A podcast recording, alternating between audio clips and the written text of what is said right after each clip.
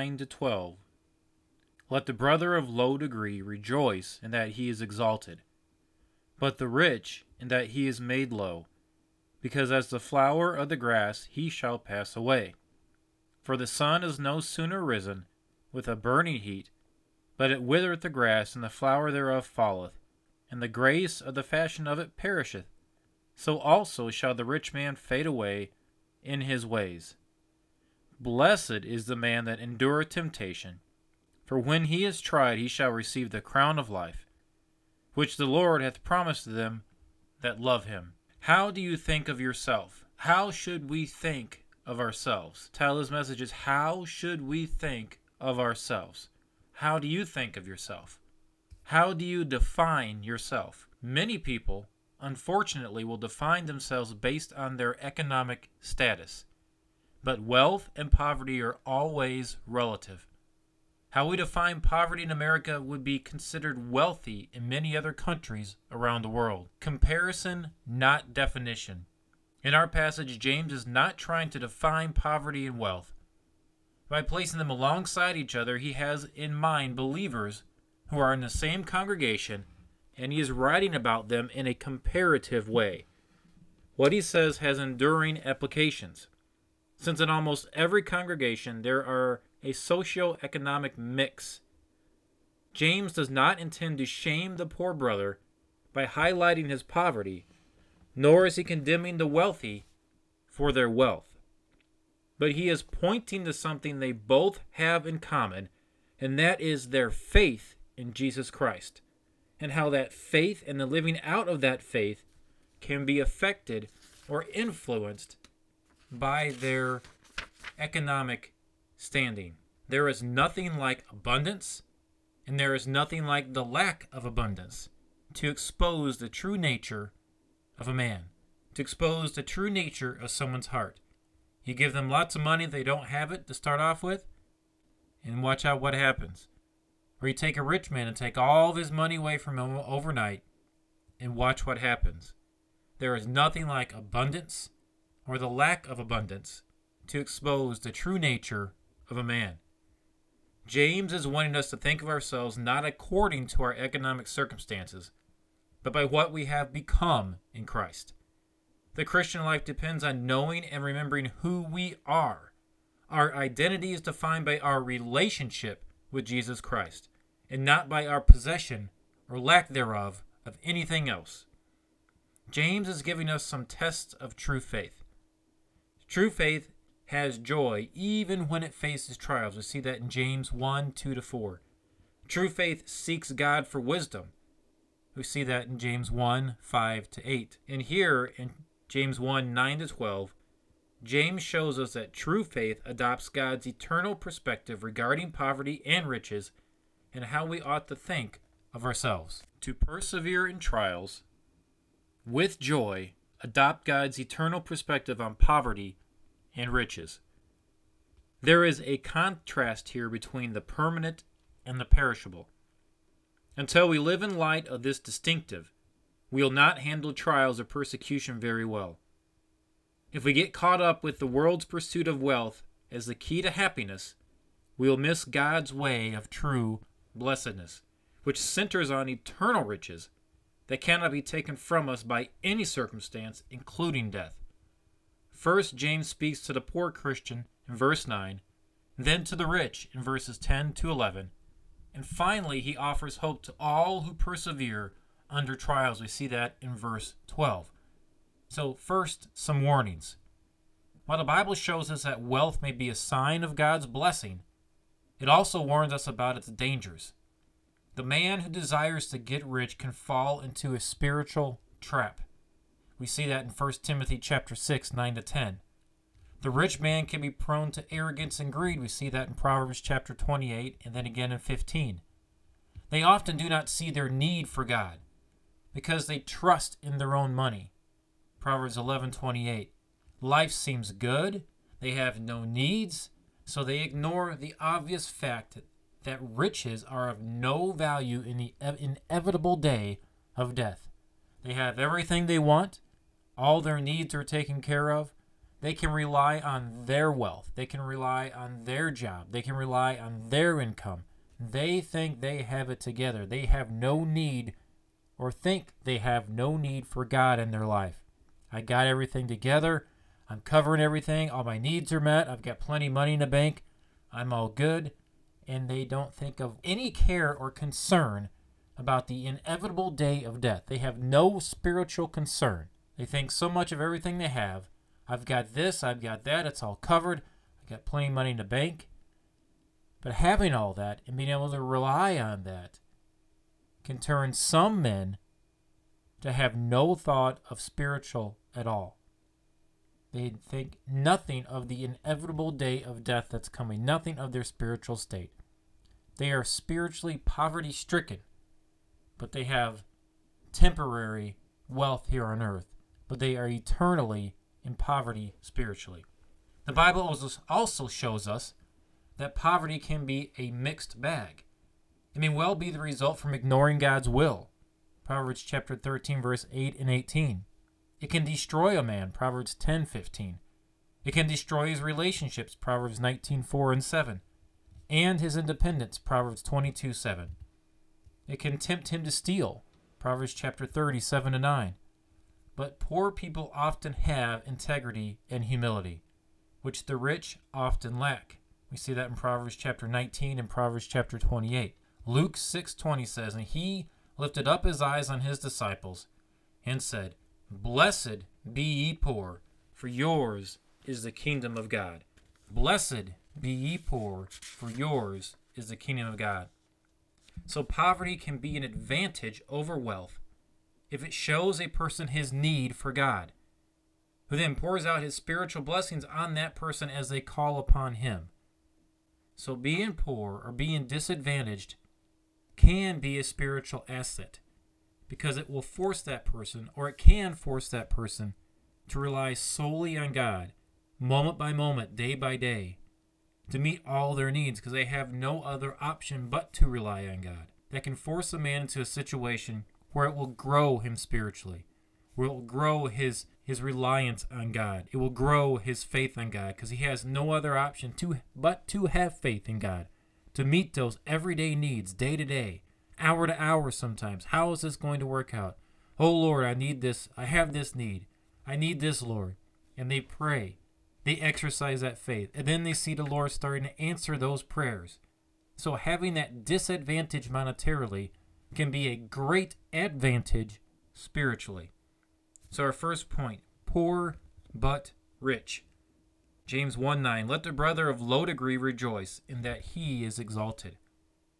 Let the brother of low degree rejoice in that he is exalted having that poor material state, that low degree materially, can be an exaltation spiritually. You may say, I'm just a poor individual. I don't have very much. I don't have I don't have any wealth. But if you are a child of God, you have a lot of wealth. You have treasure in heaven. We really have everything in him as we are a child of God. Therefore let no man glory in men, for all things are yours, whether Paul or Apollos or Cephas or the world or life or death or things present or things to come, all are yours, and ye are Christ's, and Christ is God's. Therefore let no man glory man, for all things are yours. All are yours, and ye are Christ's. James directs the brother of low degree to rejoice in that he is exalted, which refers to his spiritual wealth in Christ. When a poor man trusts in Christ as Savior and Lord, he instantly becomes the heir of a vast fortune. He is a child of the King of Kings with access to all of the King's resources. Paul pictures the believer as seated with Christ in the heavenly places. Ephesians 2 6. Paul repeatedly refers to the believer as being in Christ, which means that everything that is true of Christ is true of us. He tells the Corinthians, Therefore, let no man glory in men, for all things are yours, whether Paul or Apollos or Cephas or the world or life or death or present things or things to come, all are yours, like we just read. All are yours.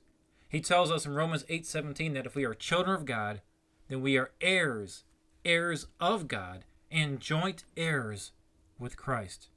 So let the brother of low degree, let that disadvantaged brother rejoice because he is greatly advantaged spiritually. Let the brother of low degree rejoice in that he is exalted. So, what does it mean to rejoice in that he is exalted? The Apostle Paul uses this word often, sometimes negatively, but sometimes positively. Negatively, we are not to boast in anything in ourselves. The Corinthians were boasting wrongfully in themselves, and Paul rebukes them, asking in 1 Corinthians 4, verse 7, What hast thou that thou didst not receive? Now, if thou didst receive it, why dost thou glory, as if thou hadst not received it? He's saying, Everything you got is because God has given it to you. So why are you boasting about it? Because if God hadn't given it to you, you wouldn't have had it to boast about it anyway. Every blessing you have is from God. So don't boast in in of yourself like I've got this for myself, but rejoice and glorify God for that blessing. If all that we have is because of God's unmerited favor, then why do we exalt ourselves as if our supposed superior, superiority came from ourselves? Christ did not die for you or me because we are worthy. Quite the opposite. But God commendeth his love toward us in that while we were yet sinners, Christ died for us. Romans 5 8. But positively, we may boast or glory in the Lord to bring glory to him. Our salvation is totally from God, and we should glory and boast about that in the Lord. Glory in the state of low degree. James did not pity his poor brethren or encourage them to, commis- to commiseration. Rather, he saw them as spiritually advantaged. The brethren of low degree were spiritually advantaged. James tells the poor believer to glory in these precious truths. Skeptics who have no concept of the reality of spiritual truth would no doubt mock James. They'd mock James' advice at this point. What good is it to tell a poor man to glory in his spiritual riches in Christ? He's still living in the shack. He still wears old clothes. He still eats tiny meals. His children are still barefoot. They still get no medical care. What good are these spiritual riches to this man? But that view stems from a materialistic mindset and ignores the fact that basic need of every human heart is spiritual, not material. James will go on to say that true faith will supply a poor brother with the basic necessities of life. The Bible calls us to believe that our spiritual riches in Christ are reality. Material riches are just a vapor that evaporates before our eyes. They're temporary, they're just a vapor, they're gone just like that. But spiritual riches are the reality we should be focusing on because they're eternal riches.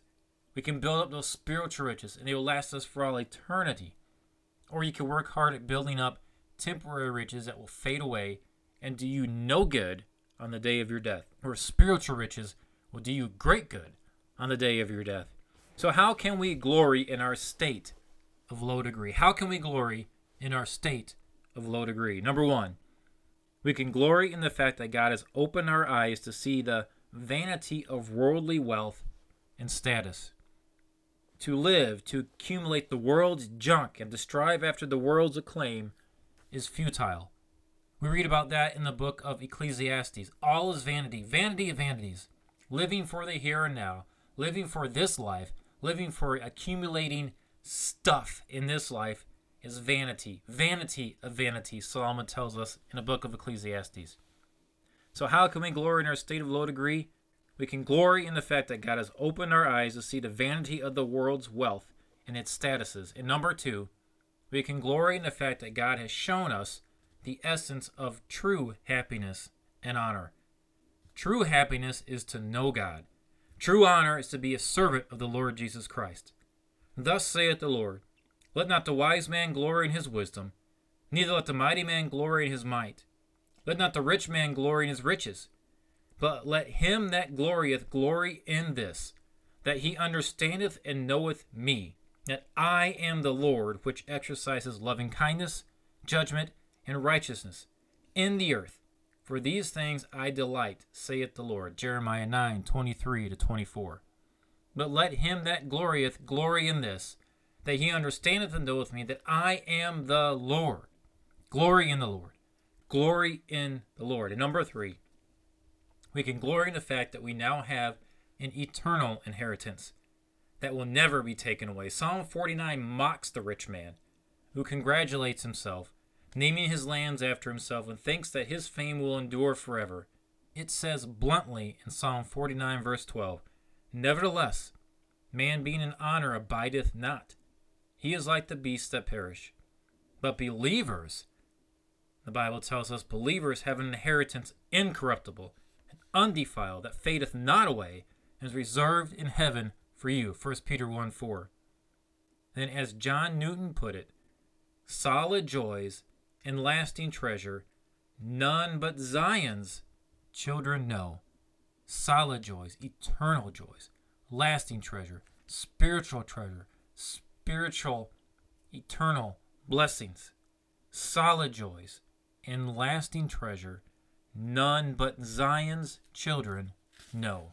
Now let's look at the rich but poor. Point number two rich but poor. James 1 10 to 11. But the rich, that he is made low, because as the flower of the grass he shall pass away. For the sun is no sooner risen with a burning heat, but it withereth the grass, and the flower thereof falleth, and the grace of the fashion of it perisheth. So also shall the rich man fade away in his ways. The Bible regards wealth properly requ- acquired as a blessing from God. Yet the dangers it introduces into our relationship with God are such that the biblical teaching on it is largely cautionary. Moses warned us that wealth would bring the temptation to forget God. We see that in Deuteronomy chapter 8. Jesus warned his disciples that life does not consist in the abundance of things. We see that in Luke chapter 12, 15. In the Sermon on the Mount, Jesus taught that material concerns can easily crown our spiritual matters. We see that in Matthew chapter 6. Some of the Lord's most memorable parables involve the dangers of wealth. We see that in Mark chapter 4 and also in Luke chapter 16. The admonition that it will be hard for those who have riches to enter the kingdom of God still stands. Mark 10:23. Make it personal because it is. Make it personal because it is. Most of us think this applies to Donald Trump, this applies to Bill Gates, applies to Jeff Bezos, those type of guys. But by the world's standards, think about this, by the world's standards, most of us qualify as rich. Many of us own our own homes. We have computers, we have TVs, we have cell phones, we have all kinds of other gadgets to make life more comfortable. Most families own one car. All of us have multiple clothes in our closets that we can decide what we're going to wear that day. Much of the rest of the world, however, lives in crowded shacks with no indoor plumbing, no electricity, and no clothes except what's on their back. All of us are rich compared to parts of the rest of the world. So we also need to apply verses 10 to 11 to ourselves. It's not just to what we consider rich. Those apply those verses apply to all of us as well. Now, temptation, temptation. The rich man can be tempted to glory in his wealth, in the status and power that come from financial success. Mark Twain once wrote, The offspring of riches is pride, vanity, ostentation, arrogance, tyranny. James tells us to glory rather in our humility as a believer. Wealth does not put someone on a higher spiritual plane than a poor believer. Wealth pertains only to this fleeting life. It's a vapor, it's temporary. Man and his money will soon fade away. But only but all that matters for eternity will stay. That will be all that's left. The spiritual treasures we've laid up, the spiritual growth we've we've had occur in our life because of the trials, because of the poor economic situations we've been in. How God has used that to develop our character, develop our spiritual strength, to help us to, to, to reap spiritual treasures that are laid up in heaven that we can cast at Jesus' feet one day. That's what matters. As someone has said, when the game is over, the king and the pawn go back into the same box. Think about that. When the game is over, the king and the pawn go back into the same box. The rich man's mansions, property, holdings, his stock portfolio will mean nothing when he is in the grave. So the rich man must not follow the world by glorying in his riches. Riches confer no status in God's kingdom. Neither do they count in the face of death, judgment, and eternity. We should not regard our trials as evidence that we are not His children. We should not regard our trials as evidence that we are not His children, but rather proof positive that we are, proof positive of our faith. If we are not having a little trouble, then we should be a little concerned about our eternity. But if we are having trouble, that is a good sign that we belong to Him. If we are having issues, we are having trials, we are having things we're struggling with, God uses those to develop us spiritually, to bring us closer to Him. He also uses those to test us, to see where we're at spiritually, to see if we need, need more development in that area. If we're not seeing any of those, you need to, to question your eternal status. Much has been written about the purpose of God's testing. William Penn, the founder of Pennsylvania, made this little profound statement about it No pain, no balm, no thorn, no throne, no gall, no glory, no cross, no crown. Let me read that again. No pain, no balm, no thorn, no throne, no gall, no glory, no cross, no crown. So now let's look to the future. Let's look to the future. James 1:12. Blessed is the man that endureth temptation, for when he is tried, he shall receive the crown of life, which the Lord hath promised to them that love him.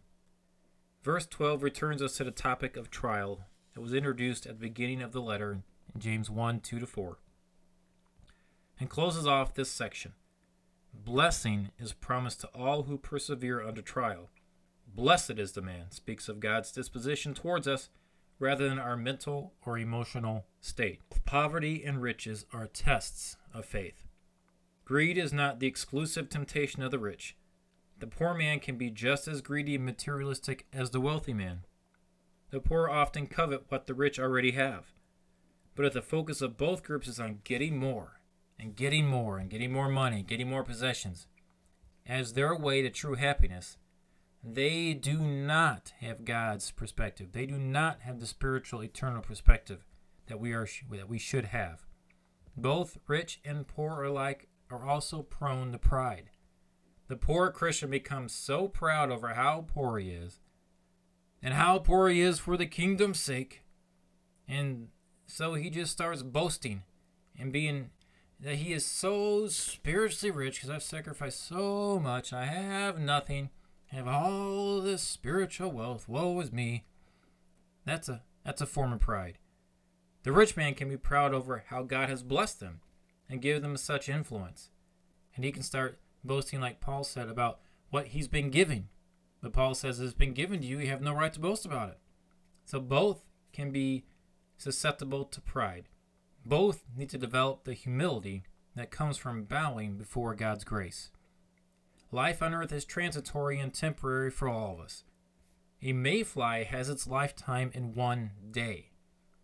What obvious folly if it were to spend that entire day weighing itself down with supposed treasures. That mayfly worked all day so he can get this one thing, works really hard the rest of the day so he can get another thing, keeps working hard so he can get another thing, juggles all these things, works so hard, and then he dies at the end of the day. What purpose was that? What purpose is that? At sundown, everything's gone. It's gone. And he wasted his life trying to accumulate things. He wasted his life trying to get more and more and more. He wasted his life saying, I wish I could have that. I wish I could have this. I'm going to work harder so I get this and this and this. While life passed him by, he didn't get to enjoy life. He didn't get to enjoy anything about life because he's always wanting more, wanting more, wanting more, wanting more. Got to accumulate more. Got to get more. Then all of a sudden it's sundown, life's over. It's done. What does that mayfly have to show for his life? Likewise, how foolish for us mortals to glory in our riches, to want more and more and more, especially when there is an eternity beyond. John Wesley, perhaps thinking of the mayfly, wrote this I am a creature of a day, passing through life as an arrow through the air. I am a spirit, coming from God and returning to God, just hovering over the great gulf. A few months hence I am no more seen. I drop into an unchangeable eternity I want to know one thing the way to heaven, eternal perspective. Are we working hard for this, working hard for that? Or do we have an eternal perspective? Cherishing the moments. Cherishing the moments. Appreciating how God develops our character and allows us to develop and get spiritual blessings. Are we doing that? Or are we trying to just accumulate and live for the moment? Or are we living for eternity? Are we wasting our moments trying to accumulate wealth? Or are we living for eternity and using our moments for eternity? The way of true blessing is not to exempt is not to be exempt from trials, but to persevere under them. James does not say, Blessed is the man who never goes through trials, nor does he say, Blessed is the rich man. Rather, Blessed is the man that endureth temptation. Blessed is the man that goes through trials. Blessed is the man that has troubles in his life. Blessed is the man that has financial difficulties. Blessed is the man that has health difficulties. Blessed is the man that endureth temptations, that has difficulties, that has trials. Blessed is that man. Testing has a way of leveling the playing field. It helps all of us to get our focus on the right things, namely eternal things. It's the it's only when we believe in Christ and adopt God's eternal perspective that we can persevere under trials with the joy of salvation. Here is wisdom for Christians of every age, all of whom live in a world which equates prosperity with happiness and God's blessings, and humble circumstances with misery and God's displeasure. The lowly who are in the midst of hard times are tempted to doubt. No Christian who has been oppressed either economically for or socially or both has not at some time doubted. A living faith has its ups and downs because it is the faith of a living being who is imperfect and in process. Perseverance is not perfection under trial, but faithfulness in the trial. Perseverance is not perfection under the trial, but faithfulness in the trial. The crown of life is God's reward for those that persevere and remain faithful under trials. The man who perseveres under trials is blessed in this life. But James' emphasis is on the rewards of heaven. The picture here is of the believer struggling and striving in the contest, but the reward of the crown awaits him at the end if he perseveres. When faith is tested and surrounded by darkness, when the waves are rolling high and all seems lost, the child of God knows that this is not the end. It may be gloom now, but it will be glory later on. As the psalmist said, Weeping may endure for a night, but joy cometh in the morning. James here says, He shall receive the crown of life.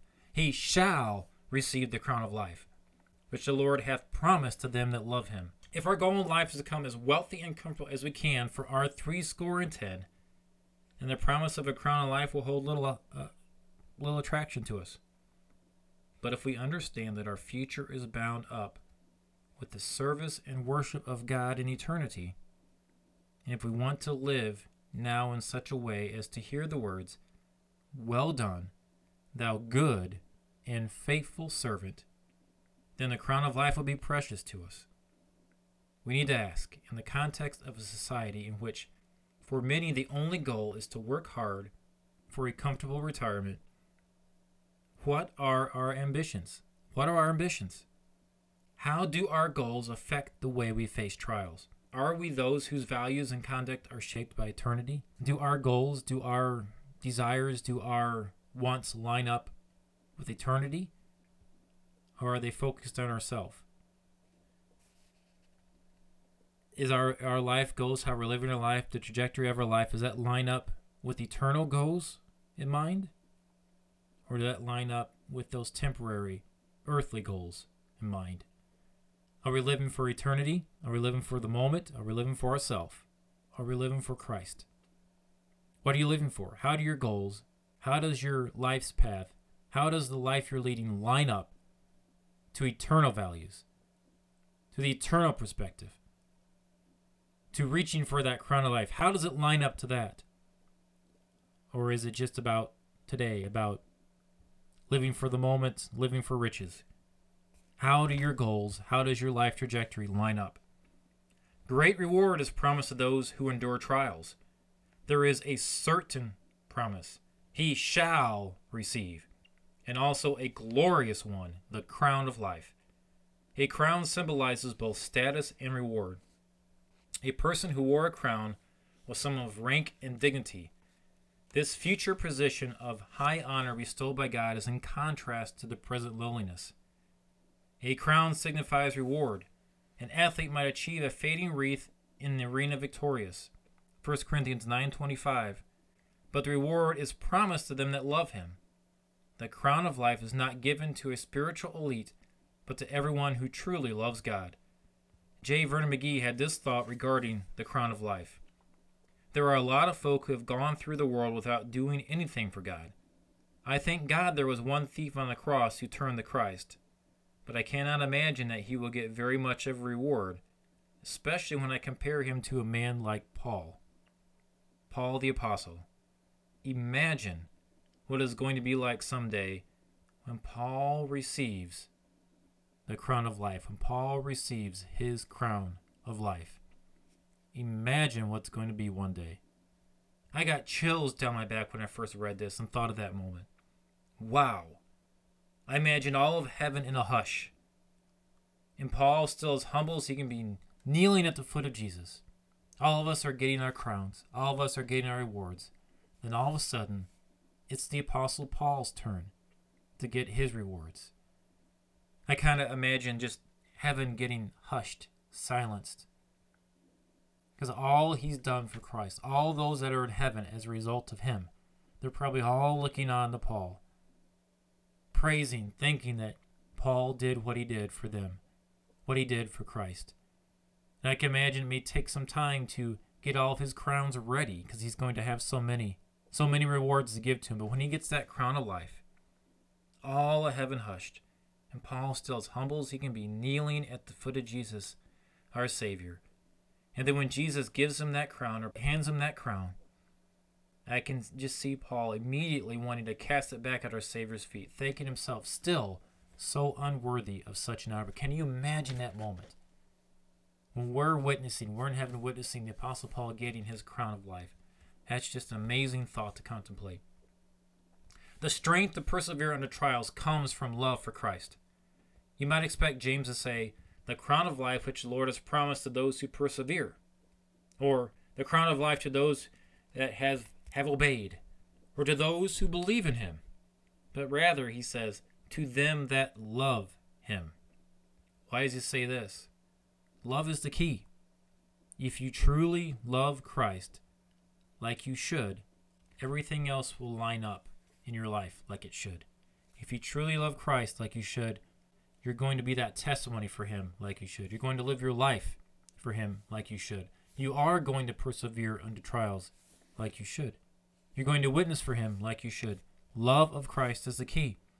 I think it is because love for Christ keeps us from loving the world. Love for Christ motivates us to persevere under trials. Note that the love for Christ does not exempt us from trials, rather, it gives us the strength to persevere under the trials. Love for Christ is the inevitable result of belief in him. If you don't love him, you don't know him. 1 John 4 8. When Jesus restored Peter after his denials, he asked him three times, Simon, son of Jonas, lovest thou me?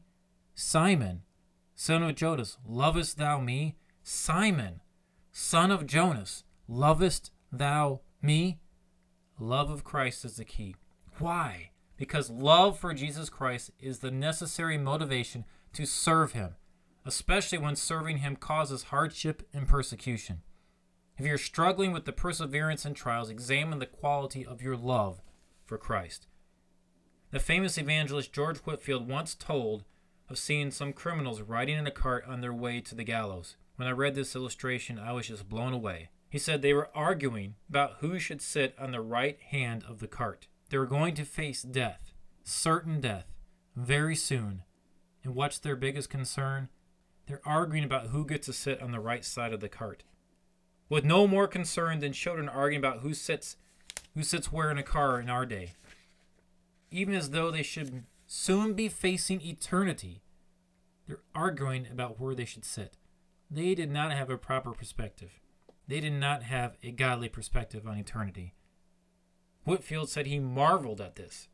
Here were men about ready to die that very day, moments from death, arguing over who got the best seat.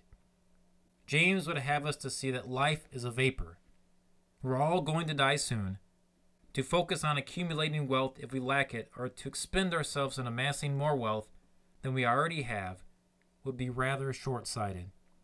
Rather, we should focus on the crown of life that the Lord has promised to those who love Him, and that eternal focus will enable us to persevere in trials with joy.